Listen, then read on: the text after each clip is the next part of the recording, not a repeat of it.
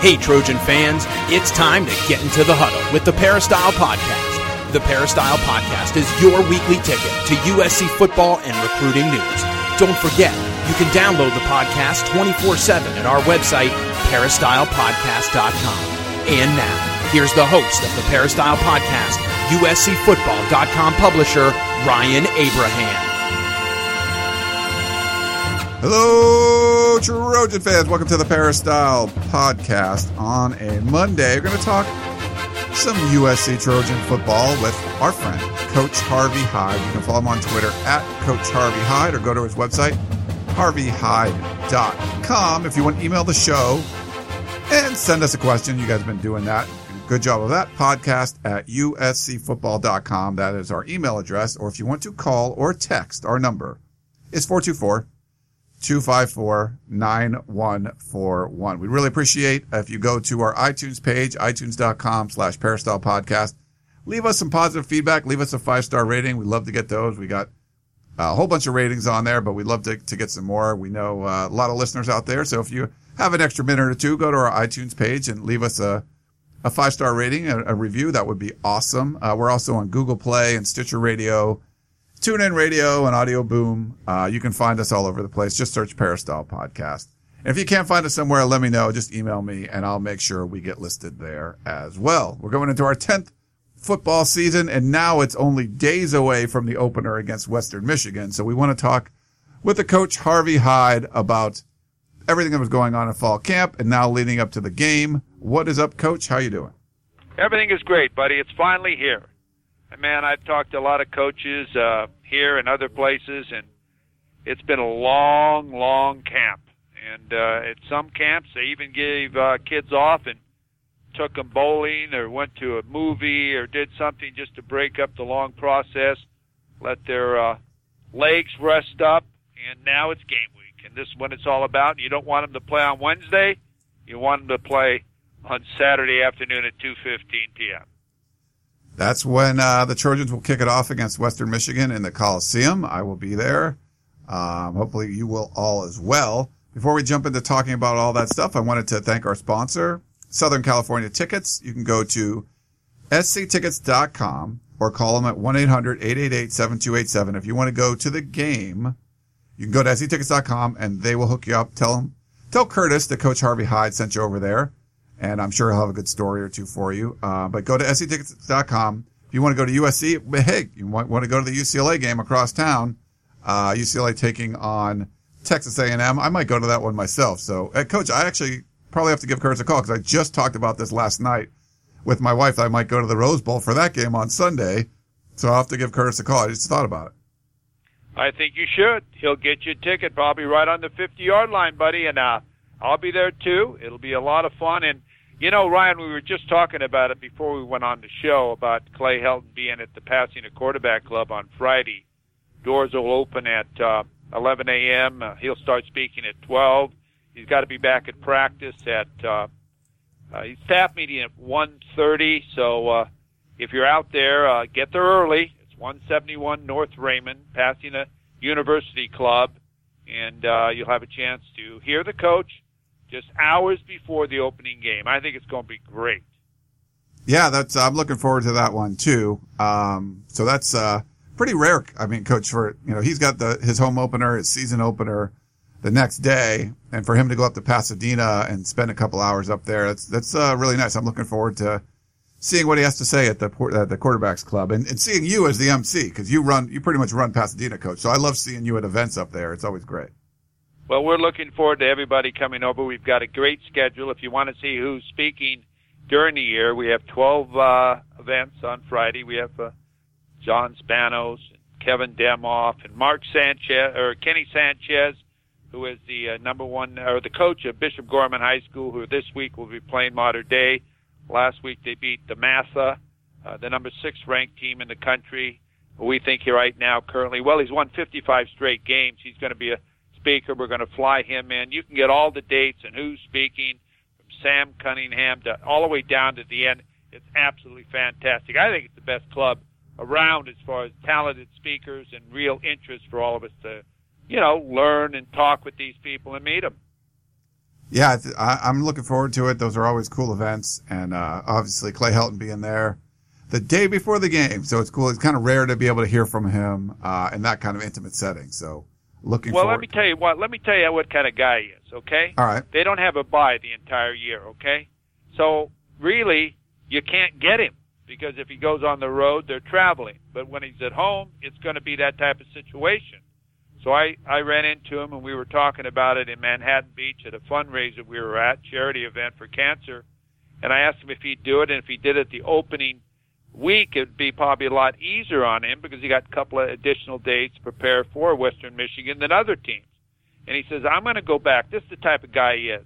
Most people would say, absolutely not, I can't do it. He said, we're going to do it. I'm going to go back, talk to Woody, and we'll put this together. I mean, really, I mean, that is absolutely amazing that he would do this for everybody. Yeah, uh, great stuff. He, I mean, he was amazing. Uh, if you didn't see, we had a little event uh, at the USC Village uh, last Thursday, and we had a bunch of people come out, and we were doing it at Trader Joe's, who's one of our our sponsors, and uh, Trader Joe's was amazing. They gave we gave away like 600 of these reusable, custom made USC Trader Joe's bags, and they were like super super popular.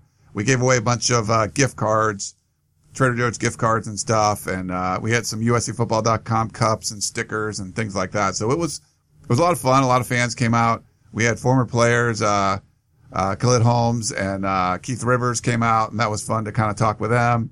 Gavin Morris came over, um, who's the director of player development. And then, of course, uh, the main attraction was Clay Helton and we same kind of thing, you know, after practice one day, we asked him like, "Hey, coach, we're just doing a little event over there, and we we just put this together at the last minute, so it wasn't like something we planned for a long time.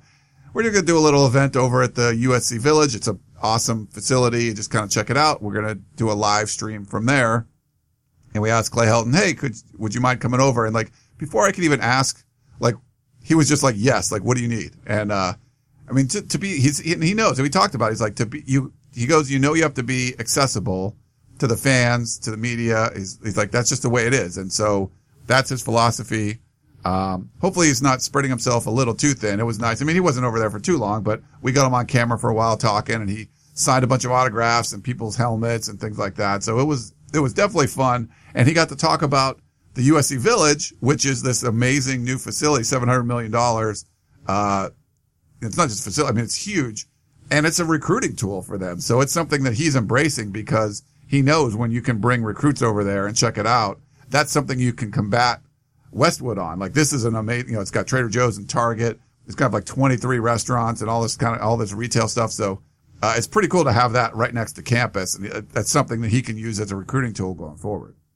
Absolutely fantastic. It is something great. And, uh, I think it'll assist USC, and uh, it's an arms race uh, at every university of who can outdo who but this is not a football uh, improvement. This is a university improvement for everyone. So I think it's fantastic. Well, uh, let's jump into some questions, Coach. And uh, our our buddy Nick, uh, Big Nick from Cypress, uh, he said now that fall camp is done, the team's focusing on game day scenarios with Western Michigan. Who would you name as your starting five offensive line uh, for Week One? And just to let people know. Um, USC did release a depth chart yesterday, so on Sunday. So it wasn't something that came out. Uh, it wasn't something like Clay Helton gave us at practice. Basically, what USC does every week is they put out their game notes uh, for the game on Sunday. You know, so six days basically before the game, and typically that's when they put out their depth chart. Um, and it's it's very um, it's uh, it's got a lot of information in it. It'll tell you the players Twitter and or Instagram account. It tells you what their major is. And there was a few sports writers that were kind of making fun of Michigan who hasn't even released a, a depth chart at all for the year. They, they still have their 2016 depth chart up and someone tried to use the Freedom of Information Act to get their depth chart. So the comparison between here is USC's giving you everything that they have and Michigan won't even give you a name, uh, was pretty funny, but I digress. Um, but anyway, okay. So as far so as far as the depth chart that was released, coach, they have Chuma Edoga starting at right tackle, Vianney Talamaivao at right guard, Nico Falah at center, Chris Brown at left guard, and Toa Lobendahn at left tackle, and there's no oars there as, as far as the first team goes. So I don't know if you agree with that, but just kind of get your thoughts for, for Nick. Well, if last week, if you listened to our podcast last week, that's the exact starting offensive line that I uh, put out there. I said that that's where going to be. How long have I been telling you Nico, Nico uh, Falah is going to be the center? I don't know. Forever. They're not going to move a starting center after you win nine straight football games. And again, uh, I said also they weren't sure about the left tackle spot yet as far as Austin Jackson or whatever. And when they have some confidence, uh, they may move Toa back to left guard and Austin could take that left tackle, but they want the most experienced offensive lineman on the field, and that's what they've done. They're going to be watching Chris Brown exactly and how he does at the left guard position, and they'll evaluate there as far as uh, the positions on would they be better off at Toa there and Austin Jackson at left uh, tackle, or are they better off the way they are now? And they'll look at all of the positions and do evaluation. But uh, that's exactly what we talked about last week, and this is what we're going to go with, or they're going to go with. It's the most experienced offensive lineman they have that have played. If you remember, Chris Brown started last year.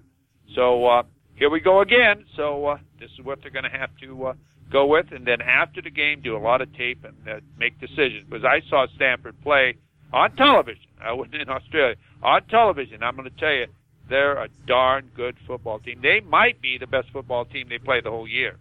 Yeah, that uh, I, I I feel pretty good, Coach. I was the only media member to pick Stanford to win the North in the the media poll. There was only one, and I was like, I did. Wow, that was only me. So I feel pretty good now about that one. I've been saying that's that's the most important game for sure.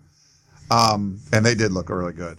Uh, I was watching on my iPad at the at a party to watch the fight, and I I don't think I watched the second half, but like you didn't really need to. You could see all you you knew what was going on uh, from watching that. But while we're on the depth chart, I'll just give you a few quick notes on the offensive side, Coach. So uh, Clay Helton went with a veteran group for the wide receivers. He has Jalen Greene, Deontay Burnett, and Steven Mitchell, um, all listed uh, as the starters, and then there's a bunch of oars and stuff uh, kind of behind them. But it's, you know, a little surprised. I, th- I thought Trayvon, I mean, uh, Scott, I thought Velus Jones played well, but I thought, uh, um, Tyler Vaughns was, uh, really impressive. I thought he deserved a start. So we'll see kind of what ends up happening there. But they have Reuben Peters as a fullback, which is just like whatever. Um, Ronald Jones is the starting tailback, but then there's a whole bunch of oars behind him with Aca'Cedric Ware and Vavai Malepeai and uh, Stephen Carr. So they're all like kind of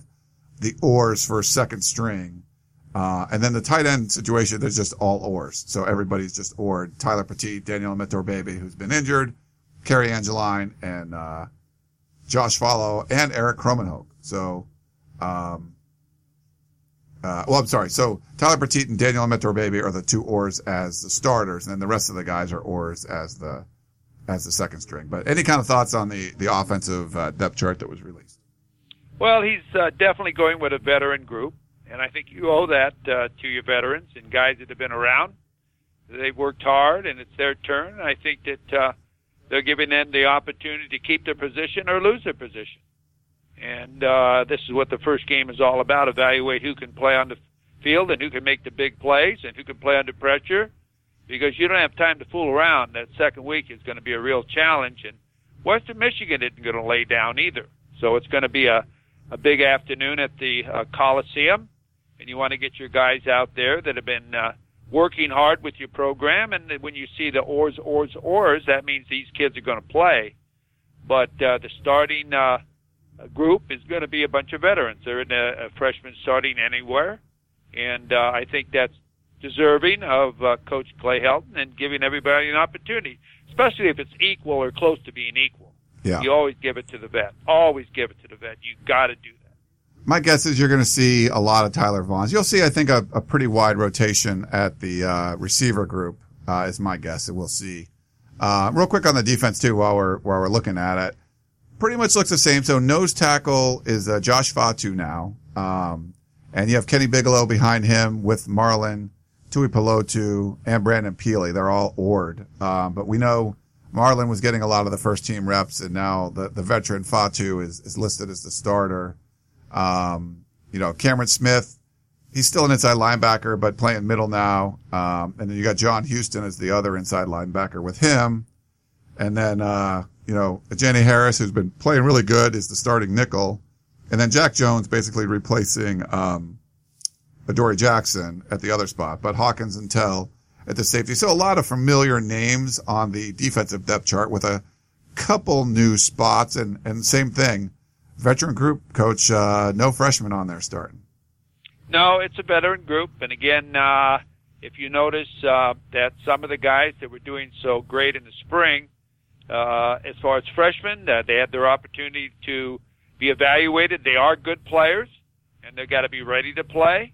But right now, you're going to give Bigelow that opportunity, Fatu that opportunity to play and start, and it's uh, you know it's their job to lose. That's the way I used to say, hey, you got it. Now see if you can keep it. And I tell the underclassmen or people that are second, third, and fourth club, now it's your job to take it away. When you get in that game, make me uh, say, I, make me believe I was wrong. So it's time to get in there. So right now you've got the great competition going on. I think it's great. When you have depth, you're able to do that and get a good rotation going. You know me, I'm the one that likes to see my players play. But again, you can spell them not all at one time, but occasionally get players in and out so that you don't break down. And uh, get them on tape so you can find out who can cover, who can tackle, who can remember what they're supposed to do. And I think it's a great opportunity to do that against Western Michigan and especially get your proper alignments because next week you're going to face, uh, in some situations, a three tight end type of offense, two tight ends uh, split and one at uh, tight end, and they're all six five or bigger, and they can run and they try to mismatch you everywhere in the secondary. And again, Stanford, I'm no, I'm not talking about Western Michigan. We can do that too, but they got a great secondary, and uh, so it's going to be a great challenge. And this is why you got to get your vets ready, because your vets have been through a war before, yeah. a battle and you got to have them ready to play again early. You got to really play early against these teams. And Western Michigan, I'm telling you, they were 13 and one last year and lost 24. What was it, 16 to Wisconsin, who's an outstanding football team. They've got a new head football coach that's fired up. That was there. They got two great running backs, three offensive linemen returning, 12 starters returning, pretty good defense. So they've learned how to win, and they're not going to lay down either. So uh, they're going to have a challenge here, and it's going to be great to play somebody that'll hit back, and uh, because you've got to get ready to to play the the next week too. Yeah, the and I think it matters more on the defensive side as far as the depth chart goes. Like the offensive line, that's probably not going to change much. But on defense, Clancy Pendergast doesn't like to rotate a whole lot. If it's a, a Stanford team where you only run 65 plays or something, the starters are pretty much playing the whole way. Um, so that's likely what's going to happen. I think you'll see a lot more movement on the offensive side of the ball. They'll rotate running backs, rotate receivers, tight ends, and things like that. Uh, the, the, special teams depth chart is basically a bunch of oars. I don't think you need to, like, no one's really won a spot anywhere. So, uh, we don't really need to go into that. So there's no, uh, no real revelations from special teams on the depth chart. It's really just a whole bunch of oars. Um, let's go to Eric in Duck Country coach. Uh, he said, what do you think uh, of how Coach Clay Helton runs and structures practice. Does he do anything different or unique from what you've seen other teams do? And do you like what you see? Thanks as always, Eric and Duck Country. No, it's been a standard type of practice at USC at, at uh, under all the coaches that have been there. I don't see a lot of change as far as uh, the procedures of practice. Uh, they have their, you know, stretching, their pre practice drills they go through, the kicking game they go through. They, I would say USC probably spends as much time or more time on special teams than most teams I've seen or most teams I coach. The, they, I, I used to like to give them a lot of time to special teams coaches, but I think Clay Helton really gives them a lot of time as far as John Baxter and making sure those special teams are ready to play continuously every practice, in the middle of practice, before practice, whenever they need it. But I think it's basically the same. Uh, you know, uh, I haven't had an opportunity to evaluate the players as much as I would be able to evaluate other practices because of the location of where the media has to stand. But I think that that's different in a lot of uh, other schools. But I think it's the same type of thing, and uh, I think there's less hitting than ever before. Than before, we used to hit a lot more, and teams used to hit a lot more as far as keeping the tempo and the intensity of the game thud part of it as well as the whole thing. But uh, again, you don't want to get anybody hurt, but you got to remember how the game is played. You only get better at the game by playing the game, not watching the game or walking through it. All right, coach. Thanks for uh, for that one from Eric. He actually has one more we can get to too. He said, "I noticed on the newly released depth chart that the kickers seem to be listed as co-starters with a dreaded or between them." So we did we did just talk about this. Yeah. Uh, do you know if this means one will be responsible for kickoffs and the other field goals, or is there no real separation between the two? Isn't it dangerous to not name a defined starter at a position that requires so much confidence? Thanks as always, Eric in Duck Country. And just let you know, Eric, there's there's been a as far as the kickers go, uh, Brown and McGrath they've been battling. It's kind of gone back and forth. Um, I honestly don't think they they know yet at this point. I mean, maybe this week or maybe the the mock game they held on Saturday. Maybe that determined a little bit more, but um, I just think they don't quite know yet. But any thoughts, Coach? Well, I'll tell you, I, I would say that Mike Brown will probably be the kicker. Uh, he's a scholarship athlete, and Chase isn't. Uh, I would say that you'd look bad as a coach if you've got a scholarship kicker and a freshman walk-on beats him out. Now, of course, if Chase is better, there's no question you're going to go with your best player. But if they're equal, you're going to go with the uh, scholarship player, Michael Brown, who you brought in a year ago. Now, uh, they are both freshmen, but one has been there in a, in a redshirt year type of situation. Uh, as far as kickoffs, uh, I think they're both sort of erratic. I mean, you correct me if I'm wrong, Ryan. You've been there at more practices than I have.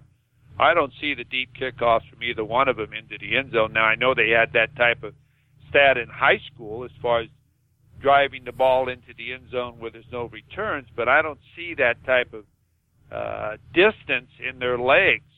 Uh, but again, uh, maybe they need to get their leg back. Maybe they're kicked out.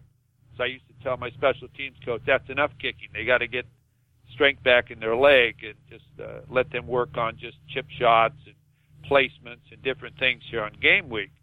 But uh, I would, I would, I don't I, would say they're equal. I have no idea. One has a good day and one has a bad day, but probably mo- more consistent over the last couple of weeks is Chase, but I don't know if he'll get the first chance.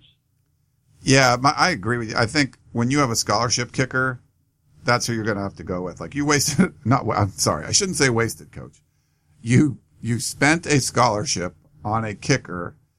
If it's close, it's probably going to go to him, but you got to, you know, like you said, if, if you feel somebody is, you know, better and they're a walk on, that's the person you should play. Um, I haven't really seen, and you know, I'm not, I know a lot of the media that were trying to like watch the kicks and from where, where we stand in the, in the practice field, it's hard to tell if some of them are good or not. So when there's officials out there, you can, but we're basically looking perpendicular to where the kickers are kicking.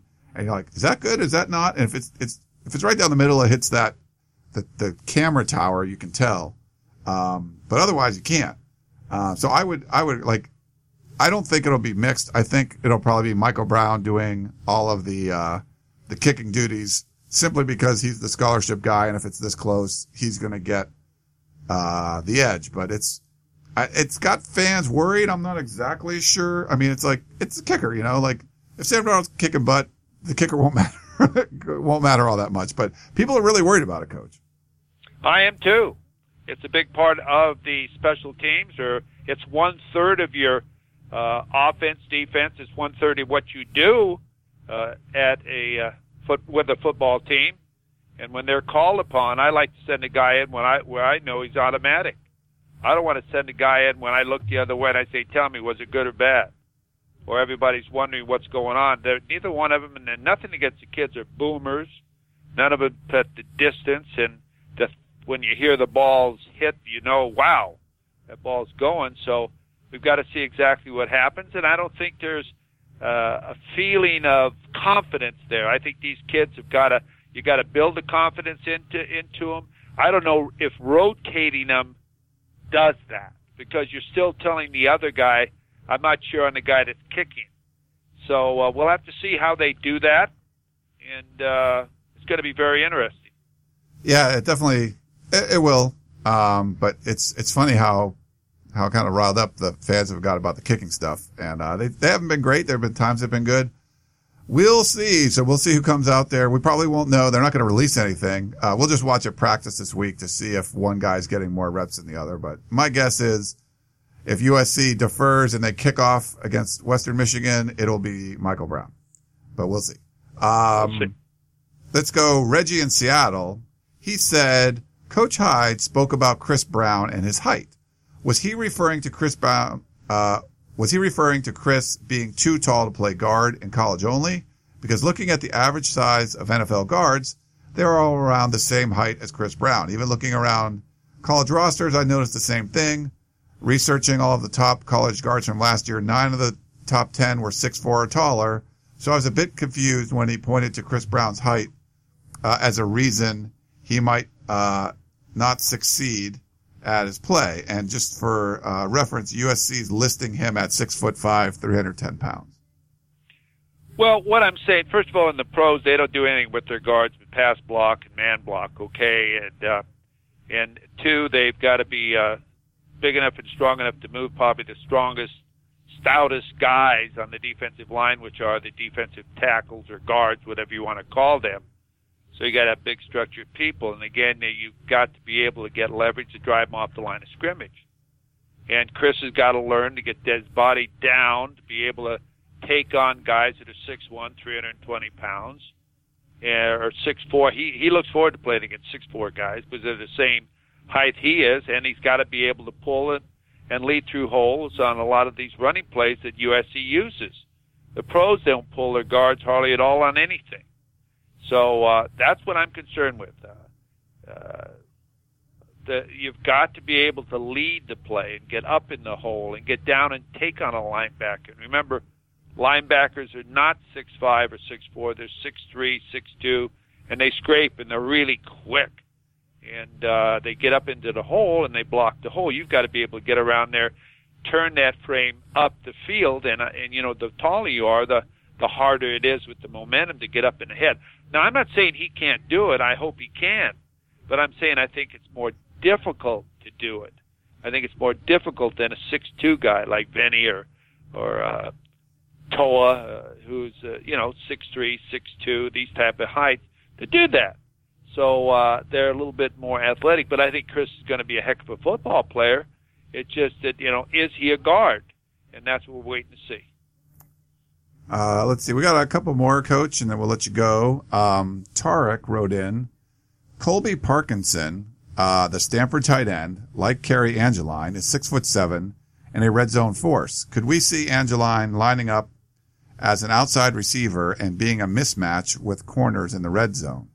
And man, I saw, I saw Parkinson up at the opening, uh, what, a year and a half ago or so. And man, that guy was like really, really good. I was like, man, he's going to be a terror for Stanford and looks like he's already starting that. No, I hope so. I hope they do, especially on run plays too, not just pass plays. Also put him in the slot because what a what a what a uh, you know size differential between a corner and a guy that big coming off the line of scrimmage. The corner wouldn't even see the running back. I mean, if you get in front of him and do the regular stock block type of thing you're supposed to do uh, in a running game, and you do that every single play, and then all of a sudden when he when you come off, you do that, you fake a stock block, and then you go The stock block and go. You know, he's a big guy. He puts the ball up in the air, and the safety can't get over there, and the other guy's fooled trying to stop the run on a play action pass. So you can do a lot with your tight ends in the slot and also flanked out. And USC has a lot of, of tight ends and a big receive and big receivers, and you've got to try to put those guys in a in a spot where they have the advantage, where you can put them in a spot where they're going against a smaller corner and uh, maybe they're not as fast as your receivers, but they go up in the air. Look how many passes that are completed by guys just going up in the air and catching the football today, even if it's one-handed, because the defensive back can't crawl on his back or can't do anything with his pass interference. So I think it's great, especially on, on quick seam routes and, and curls and drags. You just put the ball up there, and the guy can't do anything with it. So Stanford's got that down. And I think USC, uh, with all the tight ends they have and all the great receivers they have, certainly have got to put the receivers, whether they're tight ends or receivers, in a position where they can have an advantage against the defensive backs. Yeah, I agree, coach. Um, the tight ends are going to be big for Sam Darnold this year because the, the receivers are young. You're not going to rely on Deontay Burnett all the time. I think they're going to mix it, you know, move it around a lot more and you can really have, there are a couple weapons, uh, at the tight end spot and they're going to have to use them. So I think getting Daniel Imatorbhebhe, uh, healthy again will be big. And, uh, they got to use them. Stanford does a great job of doing it. Um, and I think USC is going to have to too. That'll be, that's going to be a real fun one. Couple weeks in the, uh, in the Coliseum with Stanford coming in. Uh, right, and also, you know, they got to get run the football too. USC's yeah. got to run the football, so the play action pass means something. So it's going to be real important that they run the football too. If you don't, if you can't run the football, and you give up running the football, then the play action pass and all of that doesn't mean anything. So they've got to be able to emphasize the run as far as the pass too, and and be able to be a balanced type of football team. So both phases of the football team work successfully for them, and by moving the football uh, you keep the other team off the field. And remember, the best off, the best defense is an offense that just takes time going down the field and keeps the offense off the field of the other, of your opponent, and they start to panic, especially if they get behind, and it forces them out of their game plan. Uh, one last topic, Coach. I wanted to talk about uh, Western Michigan a little bit. Uh, the, que- well, the question is like not really about the team, but we'll talk about that after. Arthur said, and this is all caps. He's not happy. Hey Ryan, USC is ranked number four. Why is the number four team in the country uh, only going to be shown on the Pac-12 network? Unless you have more info that I don't know about. Thanks, Art in the Bay Area. No, Art, you are exactly right. Um, yeah, that's where the game's on. So it's a Pac-12 network game. So that's uh, that's what you got. You can thank uh, Larry Scott, uh, I guess, uh, the, the, commissioner of the Pac-12 for that one. But thoughts on that, coach, and then also uh, any kind of early thoughts on the game. Well, yeah, I say the same thing that he's saying about the game. That's really a, a shame because it's Labor Day weekend. Okay, a lot of people are on vacation. A lot of people uh, maybe just can't make the game, and they're going to be handicapped as far as not being able to pick it up, especially if they have DirecTV or they don't have the right cable wherever they might be. And in hotels places you are, you know, they don't buy the extra package where you can pick up the Pac-12 network. As far as with cable, so I agree 100% with you. I really do. I mean, it's a shame that the number fourth ranked team in the country as far as Labor Day weekend, you've got UCLA and Texas A&M playing on a Sunday on ESPN nationally where the whole country gets exposure with the Pac-12 in the Southeastern Conference and UCLA's recruiting the nation too, that USC can't get that advantage. So, uh, I don't know how it all works as far as you know. We talk about that all the time on on how someone tries to tell us that it, yeah, he's working on it or whatever they're doing, but it's absolutely a shame that on Labor Day weekend that people are going to miss the USC team on the field. And again, look what it does to the athletes. If, if Sam Darnold has a huge day and if he's trying to, and I don't care about awards. The awards happen by winning say he has a day and half the country can't, or more than half the country can't see his performance, that's as far as media and voters, then I think that punishes kids. I think it punishes teams as far as rankings and everything else. So I think it really hurts the Pac-12 because the Pac-12 is good. The Pac-12's got five or six of the top quarterbacks in the country, and people should be watching them playing and they should be getting exposure for the schools and universities and votings and rankings and all the things that happen out there, and they're not getting it. And it's absolutely a shame. I'm really surprised that more pressure isn't being put on uh, the Pac-12 uh, administration as far as by the presidents and athletic directors to get it done. Just get it done, whatever it is. Even we give it to them, get it done because we've got to have the exposure that every other university has. Yeah, it's it's unfortunate because if you follow Jon Wilner at all, he does a great job covering the Pac-12. And you talk to like media people and stuff, and they're like, "Yeah, this is a disaster." But you talk to the Pac-12 presidents, and that's what matters is they're looking at this big picture. They're not worried about, well, all the schools get less money than the other schools. They're not worried about, well, you can't get it most anywhere, and you can't get it on DirecTV. They want it. They're looking at it as, hey, we can get women's soccer and wrestling and water polo and all this stuff on television. And so that's their kind of big picture. So what's important to everyone that follows college football and everyone that, you know, loves, loves the sport and loves what it does. That's not what's most important to the Pac-12 presidents, at least the, the ones that Jon Wilner's talked to, and at least what I've heard from the different, you know, sources. I think a lot of the athletic directors are unhappy, but until the presidents are, uh, I don't think you're going to see any kind of big changes. Well, you know, I agree. I think it's great to have all the sports on. I think it's great. I'd love to be able to watch all the sports, but it's not on DirecTV. How the Big Ten has their own uh, channel on uh, DirecTV, so does the Southeastern Conference. So you know, it can be done. It's just getting to the table and not trying to see. DirecTV is losing subscribers every single day, okay? Because everybody's going to other ways of being able to watch sporting events, okay? So DirecTV, you've got to look at them. You've got to say, hey, we can't charge them, but he, they are not going to raise the rates on the people that are now taking DirecTV, but they're losing hundreds of thousands a year. So they can't raise the rate. So Larry Scott and the group's got to understand the exposure. We're just talking about football. The exposure. You keep the Pac-12 network if you want, but you got to get your football teams on DirecTV. So give it to them. Just give it to Fox. Give it to these others. Don't even charge them. Not making any money anyway. So uh, that's what my thought is. Uh, but again, uh, you know, uh, I'm not at the table. I'm not at the negotiating. Or give it to DirecTV and let us have the choice of buying it. We'll buy Pac-12 Network. I mean, so I have to pay ten dollars a game or whatever I have to pay. Give me that option. At least give me that option, and you've made more money than you're making right now. So we'll see what happens.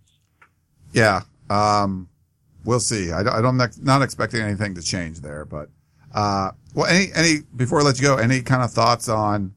Uh, I haven't dug into Western Michigan yet. I'm gonna you know be honest about that. We'll have uh, our previews and stuff going up later on the week, and we'll try to do a preview podcast too. But any kind of initial thoughts? I mean, you know, team that won 12 games last year. No PJ Fleck, of course. He's moved on to, to Minnesota, but certainly a, a dangerous team that USC shouldn't take lightly. Well, no, they shouldn't take anybody lightly. Uh, but again, uh, my thoughts are that if you can't beat Western Michigan, you're not going to beat other people in your in your conference. And I think I think Western Michigan is really a well organized machine, well, uh, good coaching, great players as far as at their level of competition but I think you've got to be able to beat them at home. Now, if I'm USC, I remember our opening game from last year. Okay, I can't forget that one. Okay, so right now I'm I'm saying to me, I don't want to be like it was last year. I don't want to start one and three. As a coach, as a as a, a team member, as anybody, I'm going to be ready to play because I, I don't want that feeling ever again. The humiliation and what we went through, and at home on Labor Day weekend so I'm going to get my team ready to play, and the players are going to get ready to play. And you've got great competition, so you got to get out there and you got to play. You can't let them hang around. You got to take them out of the game early, where they start to believe who you are is really who you are. You're the fourth-ranked team in the country. We just want to get out of here without getting hurt. You're a 20-plus point favorite. I was on a show. You know, I was in Vegas last week where I do odds and different things with a lot of the bookmakers there, and I was asked, 26 points, coach, 26 and a half points which way are you going on this game? And that's what it was. And I said, uh, well, I'm telling you, I've been at their practices and I know who they are and I know who Western Michigan is and who they are and they're traveling. I'd, I'd give the 26 and a half. They all looked at me and they said, you know what? If they are who they are, they should beat by, beat them by 26 and a half points. I would be surprised. So, uh, if I was a betting guy, that's the way I go. But football is football. You never know what's going on. As far as Western Michigan, the number on Western Michigan is nine. Is nine. Would you go over or under on nine? That's what they figure they're going to win nine games. So you decide, look at their schedule, and say, okay, their first two teams or their first two games, I think they're going to lose. So that means they're going to win all their other games and possibly lose another. So you know they're a team uh, that uh, in most publications preseason They've been picked two, three, or four in the West. That's the part of the mid MAC conference that they're in. So uh, they're not the favorite to win the division, but they've learned how to win, and they're always dangerous. You read every year about Northern Illinois or somebody they beat Northwestern last year. You always hear the MAC teams upsetting someone. You just got to make sure you're not that one. Yeah. All right, Coach. Well, great stuff. I know we got you got uh, busy stuff going on, so thanks again for popping on the show, and we're looking forward to uh, getting your thoughts after the the first game. We got games coming, man. We got to see some college football this weekend. We got co- more of it coming up this weekend. Really exciting. Well, again, I want to thank you, Ryan, and all of our people that call in and uh, give us questions or email them in or whatever you do. And again, it's game week. We hope your team wins. And remember, everything we say is just our opinion. So have a great football weekend. It's going to be great. Or football week. We've got a lot of things going on. Yeah, lots going on. Uh, thanks again for everyone for tuning in. We do appreciate. That's Coach Harvey Hyde. I'm your host, Ryan Abraham, uh, publisher of USCFootball.com. Hope you guys enjoyed this edition of the Peristyle podcast, and we will talk to you next time. Tickets, tickets, tickets. SC Tickets is your concert, sports, and theater ticket source. We have the tickets you need to any event worldwide. Football tickets are now available. Call SC Tickets now at 1 800 888 7287. 1 800 888 7287. That's 1 800 888 7287. Or visit us on the web at sctickets.com. SC Tickets, concert, sports, and theater.